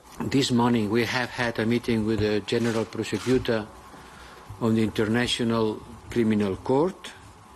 So the first thing was uh, how to make Russia accountable for the gross, gross violations of international law. Δεν έλειψαν βέβαια και οι φωνές που ζήτησαν πιο αυστηρές κυρώσεις στη ρωσική ενέργεια. Ireland has maintained for, for quite some time that, uh, that we need to take a maximalist approach to, to sanctions to offer the strongest possible deterrent to the continuation of this war and brutality, uh, and that should include, in our view, oil. Μάλιστα, η Ευρώπη κάνει ήδη τα πρώτα βήματα απεξάρτησης από τη ρωσική ενέργεια. Ο Ιταλός Υπουργός Εξωτερικών Λουίτζι Ντεμάιο επισκέφθηκε την Αλγερία με στόχο την αύξηση των πηγών παροχής φυσικού αερίου. Noi andiamo con quello che decide l'Unione Europea. Se ci propongono l'embargo sul gas e se l'Unione Europea è uniforme su questo, noi saremo ben contenti di seguire. Την ίδια ώρα συνεχίζονται και οι προσπάθειε να επιστρέψουν Κίεβο και Μόσχα στο τραπέζι των διαβουλεύσεων. Διαβουλεύσει όμω που, όπω μαρτυρούν οι τελευταίε δηλώσει του Βολοντίμι Ζελένσκι, είναι στο απόλυτο αδιέξοδο. Are you willing to give up any part of Ukraine for peace? Ми не готові в цілому віддавати. Overall, we're not ready to give away our country. I think we've already given up a lot of lives. So we need to stand firm for as long as we can. We understand one of their provisions that is always talked about is to recognize Crimea as Russian territory. I will definitely not recognize that. Οι Ευρωπαίοι ηγέτε όμω δεν εγκαταλείπουν την προσπάθεια. Μετά την επίσκεψη του Αυστριακού Καγκελάριου στο Κίεβο και τη συνάντησή του με τον Βολοντίμι Ζελένσκι, neutrales Land und Teil der Europäischen Union. Wir sind militärisch neutral, aber wir sind nicht neutral, wenn es darum geht, Verbrechen zu benennen und auch Ο Κάλνε Μάκερ ταξίδεψε σήμερα στη Μόσχα και έγινε ο πρώτος Ευρωπαίος ηγέτης που συνάντησε για 75 λεπτά τον Βλαντίμιρ Πούτιν από την αρχή της ρωσικής εισβολής στην Ουκρανία. Και να πάμε στο Θανάση Αυγερινό που είναι στο Ντονιέτσκ για να εστιάσουμε λίγο στη Μαριούπολη. Να μας πει, Θανάση, τι συμβαίνει με το λιμάνι της μαρτυρικής αυτής πόλης. Καλησπέρα από τον Ντονιέτσκ. Ο επικεφαλής της ομώνυμη αυτοαποκαλούμενης λαϊκής δημοκρατίας, ο Ντενής Πουσίλιν, ανακοίνωσε πριν λίγο ότι το λιμάνι της Μαριούπολης είναι πλήρως υπό τον έλεγχο των Ρωσόφωνων. Λίγο νωρίτερα, μάλιστα, ο εκπρόσωπος της τοπικής λεγόμενης λαϊκής αστυνομίας, Εντουάρτ Μπασούριν, είχε παρουσιάσει σε μια μεγάλη δημοσιογραφική αποστολή που συμμετέχω, που βρίσκεται στον Ντονιέτσκ, τον καπετάνιο και το πλήρωμα ενός από τα 70 κατά τι εκτιμήσεις και πλέον πλοία που είχαν βρεθεί αποκλεισμένα τον τελευταίο 1,5 μήνα εκεί με πολλές εκατοντάδες ναυτικούς. Το πιθανότερο είναι ότι αύριο που θα βρεθούμε στη Μαριούπολη θα μας επιτραπεί και η πρόσβαση στους ξένους δημοσιογράφους. Θα είναι η πρώτη φορά γιατί οι Ρώσοι δημοσιογράφοι βρίσκονται ήδη αρκετές ημέρες και κάνουν ρεπορτάζ από το λιμάνι της Μαριούπολης. Υπάρχουν έντονες πληροφορίες ότι στην περιοχή του Αζόφ Στάλ που γειτονεύει με το λιμάνι έχουν αποκλειστεί και ξένοι στρατιωτικοί σύμβουλοι ή απλώς μισθοφόροι, πρώην στρατιωτικοί νατοικών κρατών. Λόγος γίνεται για συνομιλίες που έχουν καταγραφεί σε ασυρμάτου με έξι διαφορετικές ξένες γλώσσες. Ο Ντενή Πουσίλιν υποδέχθηκε σήμερα, όπως είπαμε, πολλούς δημοσιογράφους και συνεργεία από τη Γαλλία, τη Γερμανία, την Ιταλία αλλά και ασιατικές χώρες. Ε, ήταν στο σημείο που έπεσε μια ουκρανική οβίδα σε πολυκατοικία στον Ντονιέτσκ. Μας είπαν ότι έπεσαν 100 τέτοιες οβίδες στα εδάφη τους. Μία πολίτης είναι νεκρή, πάνω από 20 τραυματίες.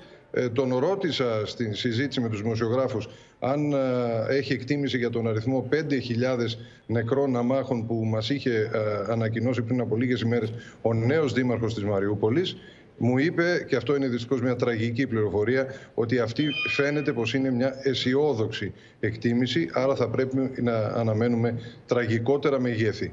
Ε, ο κύριος Μπασούριν, ο εκπρόσωπος του Ντονιέτς, είπε ότι το σχέδιο των Ρωσόφωνων είναι αυτή τη στιγμή να κλείσουν ένα αγγλιό που θα περικυκλώσει 90 με 100 χιλιάδες άνδρες οι οποίοι θα κληθούν να παραδοθούν και όσοι δεν το κάνουν θα εξοντωθούν, αυτή είναι η φράση που χρησιμοποίησε, λέγοντας ότι μετά από αυτή την επιχείρηση, που προφανώς δεν είναι υπόθεση μερικών ημερών, αλλά μερικών εβδομάδων και κάτι περισσότερο, θα έχει ολοκληρωθεί, όπως είπε, η αποστρατιωτικοποίηση της Ουκρανίας και θα μπορούσαν να πετύχουν οι συνομιλίες. Τέλος, υπάρχουν απόψινέ ανακοινώσεις του Ρωσικού Υπουργείου Άμυνας, του υποστράτηγου Μιχαήλ Μιζίντσεφ, ο οποίος λέει ότι τα περισσότερα που προβάλλονται από την πλευρά των Ουκρανών είναι fake news, είναι ψευδείς ειδήσεις, παράγονται υπό την καθοδήγηση Βρετανικών μυστικών υπηρεσιών και έκανε αναφορές συγκεκριμένες σε δύο τουλάχιστον περιστατικά έξω από το Σούμι, στη Σερεντίνα Μπούντα και στην Ίσνα Εσιραβάτκα, λέγοντας ότι τα βίντεο που, που παράγονται με πρόσκληση τηλεοπτικών συνεργείων έχουν γίνει αφού πρώτα έχουν μεταφερθεί σωροί στους δρόμους από τα υπόγεια και αφού έχει επιβληθεί πολυήμερη απαγόρευση κυκλοφορίας στους, για να μην υπάρχουν πραγματικοί, όπως είπε, κάτοικοι των περιοχών αυτών στους δρόμους και να μην μπορούν να συνομιλήσουν με τους δημοσιογράφους. Θανάση, να σε ευχαριστήσουμε και να πάμε στον Παντελή Βαλασόπουλο στο Βερολίνο, διότι προσπάθειες τουλάχιστον για επίλυση λύσης σε διπλωματικό επίπεδο συνεχίζουν και γίνονται. Αυτή τη φορά τη σκητάλη πήρε ο Αυστριακός Καγκελάριος, ο οποίος όμως στις δηλώσεις του μετά τη συνάντηση με τον Πούτιν Παντελή δεν ήταν και πολύ αισιόδοξος. Χρησιμοποίησε πολύ σκληρές λέξεις για, να για να περιγράψει την ατμόσφαιρα μεταξύ τους. Ακριβώς. Καλησπέρα. Πρόκειται για τον κύριο Νεχάμερ, τον καγκελάριο της Αυστρίας. Είναι ο πρώτος δυτικός ηγέτης που μετά την εισβολή της Ρωσίας στην Ουκρανία είδε τον πρόεδρο Πούτιν. Σε γραπτή του ανακοίνωση μετά την συνάντηση αυτή, ο κύριος Νεχάμερ λέει οι συνομιλίες ήταν ανοιχτές αλλά και σκληρές. Δεν ήταν μια φιλική επίσκεψη. Του είπα ότι ο πόλεμος αυτός πρέπει να τελειώσει. Του είπα ότι οι κυρώσεις στη Ρωσία θα συνεχιστούν και θα ενταθούν όσο πεθαίνουν άνθρωποι στην Ουκρανία. Του μίλησα για τα εγκλήματα πολέμου της Ρωσίας στην Κούχα και αλλού και του τόνισα ότι οι υπεύθυνοι θα κληθούν να λογοδοτήσουν στη δικαιοσύνη. Του είπα ότι χρειαζόμαστε επιγόντως ανθρωπιστικούς διαδρόμους. Θα ενημερώσω, λέει, και τους Ευρωπαίους εταίρους για τις συζητήσεις αυτές για να δούμε τα περαιτέρω βήματα. Σύμφωνα με τον εκπρόσωπο της Καγκελαρίας στο Βερολίνο, υπήρξε πρώτα συνεννόηση με τον καγκελάριο Σόλτς και την ηγεσία της Ευρωπαϊκής Ένωσης πριν ο κύριος Νεχάμερ μεταβεί στη Μόσχα σύμφωνα με τον εκπρόσωπο της γερμανικής κυβέρνησης, αυτό που θέλανε, αυτό που θέλανε να ζητήσουν από τον κύριο Πούτιν είναι κατάπαυση του πυρός και συνεννόηση επιτέλους, λέει, για ανθρωπιστικούς διαδρόμους. Αυτό γιατί όσες ανθρωπιστικές αποστολές έχουν προσπαθήσει να μπουν στη Μαριούπολη, έχουν ε, χτυπηθεί ή τις έχουν σταματήσει οι Ρώσοι ή σύμφωνα με έγκυρες διπλωματικές πηγές λαιλατήθηκαν από τον ρωσικό στρατό Κυρίως οι Ρώσοι λαιλάτισαν τα φάρμακα και τα τρόφιμα. Έτσι δεν άφησαν καμία ανθρωπιστική βοήθεια ούτε τον Ερυθρό Σταυρό να μπει μέχρι στιγμής στην Μαριούπολη. Τώρα, η Υπουργός Εξωτερικών, η κυρία Μπέρμποκ, είπε πριν από λίγες ώρες ότι η Ουκρανία χρειάζεται επιπλέον στρατιωτικό υλικό. Πάνω απ' όλα βαρέα όπλα. Δεν είναι ώρα για δικαιολογίες, αλλά ώρα για δημιουργικότητα και πραγματισμό, είπε η Υπουργό Εξωτερικών. Πριν από λίγη ώρα τέλος, η Rhine Metal, η εταιρεία η γερμανική που κατασκευάζει τα τεθωρακισμένα τάγκς, τα Leopard, ανακοίνωσε ότι μπορεί μέσα σε έξι εβδομάδες να δώσει στην Ουκρανία 50 Leopard τύπου Α1. Μάλιστα. Πρόκειται για μεταχειρισμένα ε, τεθωρακισμένα τα οποία έχουν επιστραφεί στην εταιρεία θα δοθούν δωρεάν, λέει, στην Ουκρανία, εάν όμως δώσει άδεια το Γερμανικό Μάλιστα. Κοινοβούλιο. Η εκπαίδευση, λέει, των στρατιωτών μπορεί να γίνει μέσα σε λίγες ημέρες. Να σε ευχαριστήσουμε πολύ. Οι Έλληνες της Ρωσίας, ευαισθητοποιημένοι από το δράμα των ομογενών σε Μαριούπολη και Ντονέτσκ, παρέδωσαν ανθρωπιστική βοήθεια που περιελάμβανε τρόφιμα και οχήματα, τα οποία μάλιστα είναι εξοπλισμένα με δεξαμενές για πόσιμο νερό. Τα αυτοκίνητα, εκτός από την παράδοση ανθρωπιστικών προμηθειών σε κατοίκους της Μαριούπολης, θα χρησιμοποιηθούν και για παροχή ιατρικής βοήθειας. 45 τόνους ανθρωπιστικής βοήθειας στέλνουν στους κατοίκους της Μαριούπολης οι Έλληνες της Ρωσίας. Μια προσπάθεια να ανακουφιστούν οι κάτοικοι της πόλης που δοκιμάζονται. Σήμερα 20 автомобилей ΟΑΣ отправляются в Мариуполь для оказания гуманитарной помощи жителям, которые находятся в отдаленных и окрестных территориях, куда сложно проехать крупногабаритной технике. Τα θα χρησιμοποιηθούν για την παροχή ιατρικής βοήθειας, καθώς και για την παράδοση προμηθειών σε κατοίκους απομακρυσμένων περιοχών της Μαριούπολης, γειτονικών χωριών και αγροκτημάτων. Сегодня жители Мариуполя находятся в тяжелейших условиях гуманитарного кризиса. Нет воды, света, электричества. Ежедневно на сайт нашей общественной организации Федеральной национально-культурной автономии Греки России поступают десятки писем с просьбой о помощи. И, конечно же, мы не можем остаться в стороне. Η Ομοσπονδία Ελληνικών Κοινοτήτων Ρωσίας παρέδωσε στη Μαριούπολη ανθρωπιστική βοήθεια, τρόφιμα και οχήματα, εξοπλισμένα με δεξαμενές που περιείχαν έως και 30 τόνους πόσιμο νερό αλλά και 14 ηλεκτρογεννήτριες, καθώς στη Μαριούπολη το δίκτυο ηλεκτρικής ενέργειας έχει καταρρεύσει. Когда мы только начинали нашу акцию помощи, это были единичные обращения от греков греческой организации. Сегодня наша акция помощи приобрела всероссийский масштаб. Присоединились греки Ставропольского края, греки Крыма, греки Краснодара и Новороссийска. Στη συλλογή βοήθειας για τους κατοίκους Μαριούπολης συνέβαλαν ελληνικοί σύλλογοι από όλη τη Ρωσία. Πάμε και στη Γεωργία Γαραζιώτη, διότι με παραβιάσεις και υπερπτήσεις ξεκίνησε Γεωργία η μεγάλη άσκηση των, Τουρκι... των Τούρκων με την ονομασία Γαλάζια πατρίδα. Έτσι είναι, Πόπη, με μπαράζ υπερπτήσεων πάνω από ελληνικό έδαφος και με όριο προκλήσεων ξεκίνησε η τουρκική άσκηση Γαλάζια πατρίδα. Νωρίτερα το απόγευμα, δύο τουρκικά F-16 πέταξαν πάνω από έξι ελληνικά νησιά του Αιγαίου. Βλέπουμε αναλυτικά και στο χάρτη. Πέταξαν πάνω από το Φαρμακονήσι στι 16 και 29. Τρία λεπτά αργότερα πάνω από τους Λιψού στι 16 και 32. Και αμέσως μετά πέταξαν πάνω από τους Αρκιού στι 16 και 33 στα 27.000 πόδια. Και δεν έμειναν μόνο εκεί, Πόπη. Το ίδιο ζεύγος τουρκικών αεροσκαφών στις 16.55 πέταξε πάνω από την Παναγιά και τις Ινούζε που βρίσκονται στο ίδιο σύμπλεγμα και στη συνέχεια στις 16.56 πέταξαν πάνω από τυχείο. Ακολούθησαν σκληρές αερομαχίες με ελληνικά μαχητικά που έσπευσαν να, αναχαιτή, να αναγνωρίσουν και να αναχαιτήσουν τα τουρκικά F-16. Η γαλάζια πατρίδα Πόπη πρόκειται για μία από τις μεγαλύτερες στρατιωτικές τουρκικές ασκήσεις. Γίνεται στη Μαύρη Θάλασσα, στο Αιγαίο και στη Μεσόγειο με τη συμμετοχή πλήθους χερσαίων και αεροναυτικών δυνάμεων και ένα από τα βασικά τους σενάρια είναι οι αποβατικές ενέργειες. Βλέπουμε εδώ και κάποιες περιοχές στο κεντρικό Αιγαίο που έχουν δεσμεύσει Τούρκοι για τη συγκεκριμένη άσκηση. Και το τονίζουμε αυτό, καθώς όλα αυτά γίνονται την ώρα που η Τουρκία ζητά την αποστρατικοποίηση των ελληνικών νησιών του Αιγαίου και αναρωτιούνται μάλιστα για ποιο λόγο χειρώνουμε τα νησιά μας. Να σα ευχαριστήσουμε πολύ. Να αλλάξουμε θέμα τώρα και κλίμα, κυρίες και κύριοι. Συνεχίζονται οι έρευνες των αστυνομικών και εισαγγελικών αρχών για την υπόθεση τόσο του θανάτου της μικρής Τζορτζίνας, αλλά και των άλλων δύο παιδιών της οικογένειας της Ρούλας Πισπυρίγκου. Η εξέταση του τάμπλετ εκτιμάται ότι μπορεί να φωτίσει άγνωστες πτυχές της υπόθεσης, κυρίως ό,τι αφορά τη χορήγηση μεγάλης δόσης και ταμίνη. Φίλο και φτερό κάνουν οι ερευνητές στο τάμπλετ το οποίο ανασύρθηκε από τον τάφο της 9χρονη Τζορτζίνας. Στόχος είναι ο εντοπισμός αναζητήσεων φωτογραφιών και σημειώσεων που ενδέχεται να συνδέουν την κατηγορούμενη με την προμήθεια της κεταμίνης της ουσίας που σκότωσε το παιδί. Στην κατάθεσή του, ο πατέρας της 9χρονη Τζορτζίνας αναφέρει μάλιστα ότι τώρα βλέπει ύποπτο το γεγονός πως η Ρούλα Πισπυρίγκου επέλεξε τότε να θάψει το τάμπλετ μαζί με το παιδί. Ενώ εξελισσόταν η ταφή, η κατηγορούμενη, επειδή και στους προηγούμενους θανάτους την ώρα της ταφής έβαζε μαζί με το παιδί και κάποιο αγαπημένο του αντικείμενο, εκείνη την ημέρα έβαλε στο φέρετρο το τάμπλετ του παιδιού. Η ενέργεια αυτή της κυρίας Πισπυρίγκου σα έκανε εντύπωση. Εκείνη τη στιγμή όχι, γιατί θεώρησα, όπως σας είπα, ότι ήταν κάτι που είχε κάνει και στις δύο προηγούμενες ταφέ. Τώρα όμως το βλέπω ύποπτο και πιστεύω ότι πρέπει να ελεγχθεί το τάμπλετ.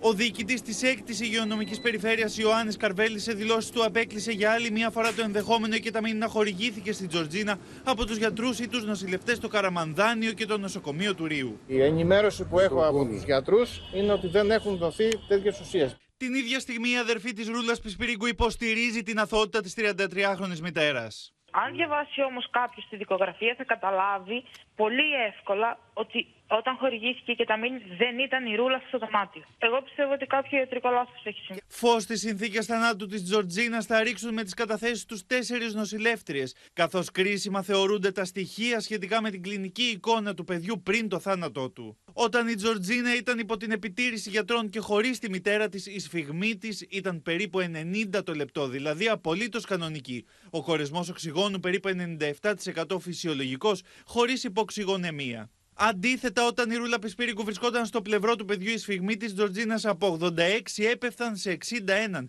Οι αναπνοές της ήταν 11 ανά λεπτό και παρατηρείται κατάρρευση της καρδιακής λειτουργίας για περίπου 20 λεπτά. Κλειδί για τις έρευνες είναι η αιτία θανάτου της μόλις 6 μηνών Ήριδας που βρέθηκε νεκρή στην κούνια της το πρωί της 21η Μαρτίου του 2021. Δίπλα της υπήρχε ένα ματωμένο πανάκι, ενώ στο στόμα του μωρού είχε βρεθεί ένα σχίσιμο, με αποτέλεσμα ειδικοί να κάνουν λόγο για ασφικτικό θάνατο. Αύριο αναμένεται να καταθέσει και η προϊσταμένη της ιατροδικαστικής υπηρεσίας της Πάτρας Αγγελική Τσιόλα. Έγινε πλήρης έλεγχος τοξικολογικός και ιστολογικός. Η παθολογανατόμο, στην συγκεκριμένη περίπτωση, μιλούσε για κάτι παθολογικό.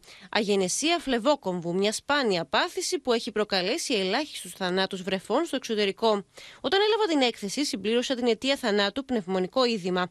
Αυτό δεν συνηθίζεται σε άλλες μου εκθέσεις. Δηλαδή, δεν βάζω διπλή αιτία ποτέ. Οπότε αντιλαμβάνεστε για ποιο λόγο διατυπώθηκε όπως διατυπώθηκε, με τις κακώσεις που παρατηρήθηκαν και παραπέμπουν ασφαλώς κάπου.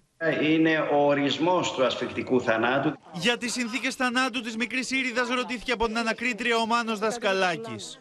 Πώς πληροφορηθήκατε τον θάνατο της μικρής Ήριδας; Με πήρε τηλέφωνο η αδελφή της και μου είπε ότι το παιδί δεν αναπνέει. Εκείνη την ώρα ήμουν σε πολύ κοντινή απόσταση από το σπίτι και κατέφθασα μέσα σε 2 με 3 λεπτά πριν έρθει το ασθενοφόρο. Μόλις έφτασα, αντίκρισα τη Ρούλα να κάνει κάρπα στο παιδί μας και την Τζορτζίνα να φωνάζει Θεέ μου, μη μου πάρεις την αδελφούλα μου. Και τη Ρούλα να φωνάζει Δεν θα σε αφήσω και εσένα να μου φύγεις.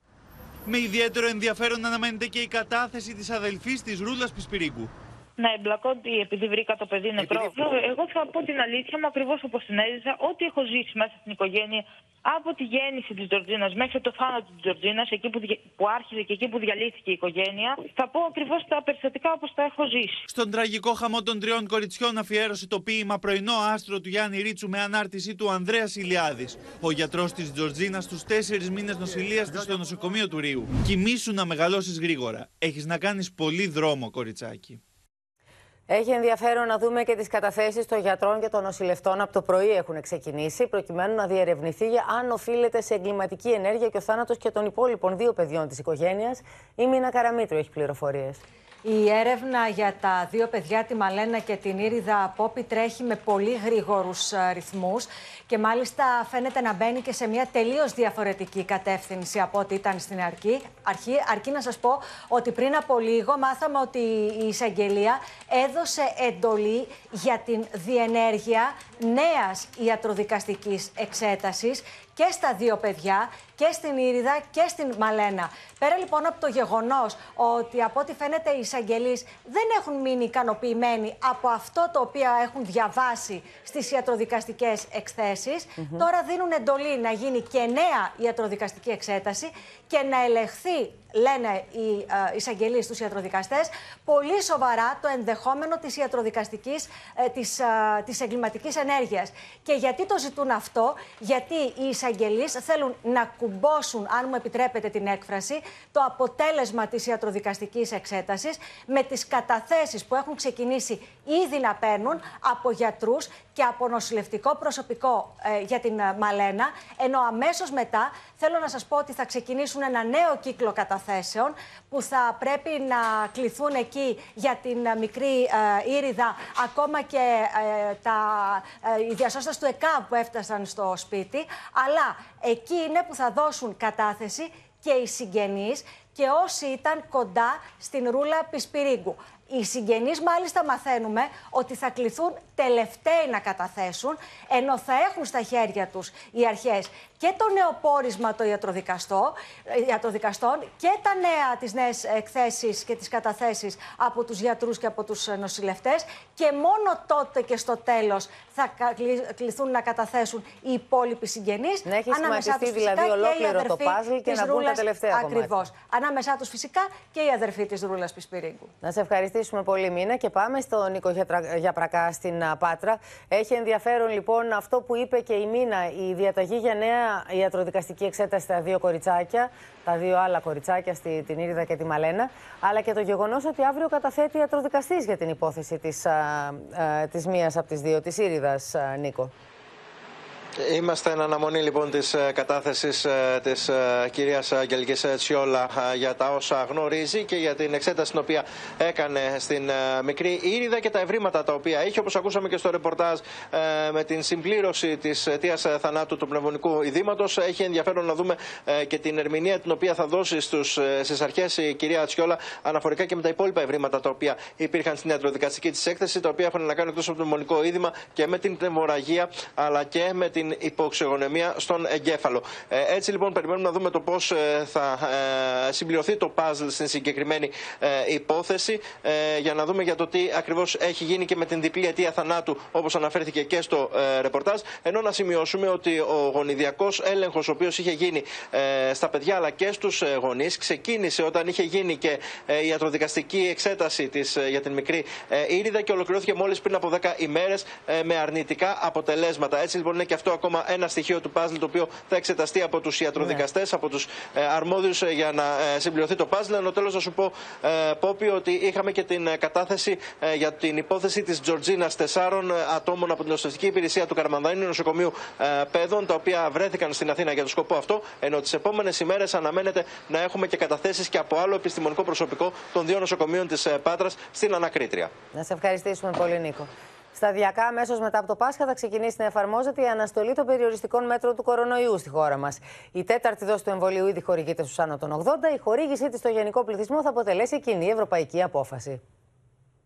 Προς περαιτέρω άρση οδηγούνται τα μέτρα κατά του κορονοϊού μετά το Πάσχα, καθώς οι επιστήμονες εκτιμούν ότι η πανδημία βρίσκεται σε αποκλιμάκωση. Μετά το Πάσχα θα υπάρχει μια περαιτέρω αποκλιμάκωση. Το πιστοποιητικό εμβολιασμού δεν θα καταργηθεί, αλλά δεν θα είναι απαραίτητη η επίδειξή του για εξωτερικούς αρχικά χώρους εστίασης και διασκέδασης, ενώ στο τραπέζι παραμένει η χρήση της μάσκας σε εσωτερικούς χώρους. Οι απώλειες πάντως είναι πολλές καθημερινά. Σήμερα ανακοινώθηκαν 72 θάνατοι από κορονοϊό, 359 είναι οι διασωληνωμένοι ασθενείς, ενώ εντοπίστηκαν 6.926 νέα κρούσματα. Λόγω ακριβώς των δεκάδων θανάτων ημερησίως, οι ειδικοί υπογραμμίζουν τη σημασία της δεύτερης αναμνηστικής δόσης στους ηλικιωμένους. Η προστασία που μας παρέχει η τρίτη δόση, αντικειμενικά μετά από κάποιο χρονικό διάστημα 4 με 6 μηνών, φθήνει. Φθήνει όχι τρομερά, αλλά μειώνεται. Υπάρχουν λοιπόν κάποιοι άνθρωποι που δεν έκαναν πάρα πολύ έντονη ανοσολογική απόκριση. Η τέταρτη δόση στη χώρα μας χορηγείται αυτή την περίοδο στους άνω των 80 ετών. Και όπως φαίνεται, θα υπάρξει κοινή ευρωπαϊκή πολιτική για τη διεύρυνση στο γενικό πληθυσμό. Εντός του Απριλίου περιμένουμε πια τις αποφάσεις των επιστημονικών οργάνων της Ευρωπαϊκής Ένωσης και τότε θα υπάρξει μια κοινή πολιτική συνολικά. Εγώ προσωπικά να ναι. σας πω. Ναι. Πιστεύω ότι θα γίνει η τέταρτη δόση. Ο κορονοϊός θα είναι εδώ. Για τους πάντες για τους πάντες. Στόχος είναι η θωράκιση του συστήματος υγείας για το φθινόπωρο που έρχεται, με τους επιστήμονες να μην αποκλείουν το ενδεχόμενο επαναφοράς κάποιων περιοριστικών μέτρων εφόσον κριθεί απαραίτητο. Μία σειρά από ψηφιακές υπηρεσίες υγείας, επικεντρωμένες μάλιστα κυρίως στα παιδιά και τους εφήβους, θα είναι σύντομα προσβάσιμες. Ανάμεσά τους είναι και το ηλεκτρονικό βιβλιάριο υγείας του παιδιού. Πάμε στη Δέσποινα Βλεπάκη που θα μας πει ποιες άλλες υπηρεσίες θα είναι διαθέσιμες. Να σου πω, πω ότι από αύριο κιόλας θα μπορούν οι γιατροί να καταχωρούν ψηφιακά τα εμβόλια που κάνουν στα παιδιά στο Μητρό Εμβολιασμού Παιδιών και Εφήβων, ενώ οι γονείς θα μπορούν να έχουν πρόσβαση στη συγκεκριμένη πλατφόρμα μετά τις 10 Μαου μέσω των κωδικών του TaxisNet δημιουργείται ψηφιακό βιβλιάριο υγείας παιδιού και εκεί θα υπάρχουν όλα τα σημαντικά στοιχεία στην πορεία εξέλιξης του κάθε παιδιού. Ψηφιακό θα είναι και το ατομικό δελτίο υγείας του κάθε μαθητή. Όλα αυτά παρουσιάστηκαν σε σύσκεψη στο Μέγαρο Μαξίμου υπό τον Πρωθυπουργό Κυριάκο Μητσοτάκη, από τον Υπουργό Υγείας Στάνο Πλεύρη, αλλά και τον Υπουργό Ψηφιακής Πολιτικής Ψηφιακής Διακυβέρνησης, τον κύριο Πιερακάκη. Ο Πρωθυπουργός ε, τόνισε χαρακτηριστικά ότι είναι σημαντικό που θα μπορούμε να επιβλέπουμε την πορεία του εμβολιασμού, καθώς είμαστε αντιμέτωποι με ένα περιθωριακό αλλά τοξικό κίνημα αντιεμβολιαστών. Να δούμε ένα απόσπασμα από τα όσα είπε ο Πρωθυπουργός. Ευχαριστούμε, Δέσπινα.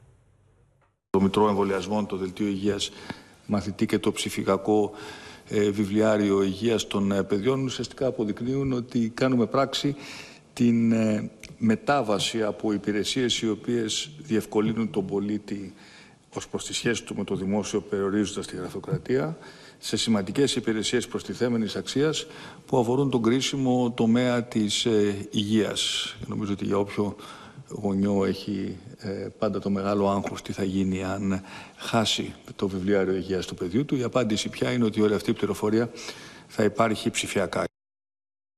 Πάμε τώρα να δούμε και την πολύκροτη δίκη του Δημήτρη Λιγνάδη που συνεχίστηκε σήμερα. Η Έλενα Γαλάρη είναι μαζί μας. Είχαμε την κατάθεση του δεύτερου μάρτυρα που τον έχει καταγγείλει για βιασμό. Έλενα. Ακριβώς. Είναι ο, ο μάρτυρας ο οποίος ε, ισχυρίζεται ότι έπεσε θύμα βιασμού πριν από 7 χρόνια σε ηλικία 17 ετών, όταν είχε πάει στην Επίδαυρο για να παρακολουθήσει μια παράσταση του σκηνοθέτη. Είναι ουσιαστικά, ε, Πόπη, η τρίτη φορά που ο μάρτυρας αναφέρεται με λεπτομέρειες στα όσα φέρεται να έχει βιώσει. Θα τον ακούσουμε και στην επόμενη δικάσιμο, καθώς η κατάθεσή του δεν έχει ολοκληρωθεί. Σήμερα λοιπόν απάντησε σε ερωτήσεις του συνηγόρου του Δημήτρη Λιγνάδη σχετικά με την καταγγελία που έχει κάνει, τους λόγους που προσέφηκε στη δικαιοσύνη, καθώς και ποιοι ήταν οι άνθρωποι με τους οποίους είχε έρθει σε επαφή πριν από την κατάθεσή του στην ανακρίτρια. Ο κύριος Κούγιας για άλλη μια φορά έκανε λόγο για σκευωρία που έστησε η δικηγόρος του. Μάλιστα, ζήτησε από το δικαστήριο να παραδοθεί το κινητό, το κινητό τηλέφωνο του μάρτυρα, να απομαγνητοφωνηθούν οι συνομιλίες του και να συσχετιστούν, να ενταχθούν στη δικογραφία. Να σε ευχαριστήσουμε πολύ. Αλλαγή κλίματος σε έναν μουσικό μαραθώνιο για τη Μεγάλη Εβδομάδα με 62 συναυλίες και καλλιτεχνικά δρόμενα που θα φιλοξενηθούν σε μουσεία, ε, εκκλησίες, πλατείες, δρόμους στην περιοχή της Πλάκας αλλά και το κέντρο της Αθήνας. Περιλαμβάνει το πρώτο φεστιβάλ λατρευτικής μουσικής, το οποίο διοργανώνει το Υπουργείο Πολιτισμού και η Εθνική Λυρική Σκηνή. Όλες οι εκδηλώσεις θα έχουν ελεύθερη είσοδο για το κοινό.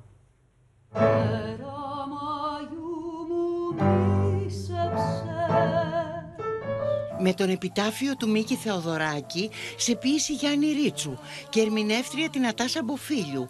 Ξεκινάει τη Μεγάλη Δευτέρα από τον προάβλιο χώρο του Μουσείου της Ακρόπολης το πρώτο φεστιβάλ λατρευτικής μουσικής, το οποίο θα φωτίσει έννοιες και συναισθήματα όπως η μετάνοια, η ευλάβεια, η λύτρωση αλλά και η Ανάσταση.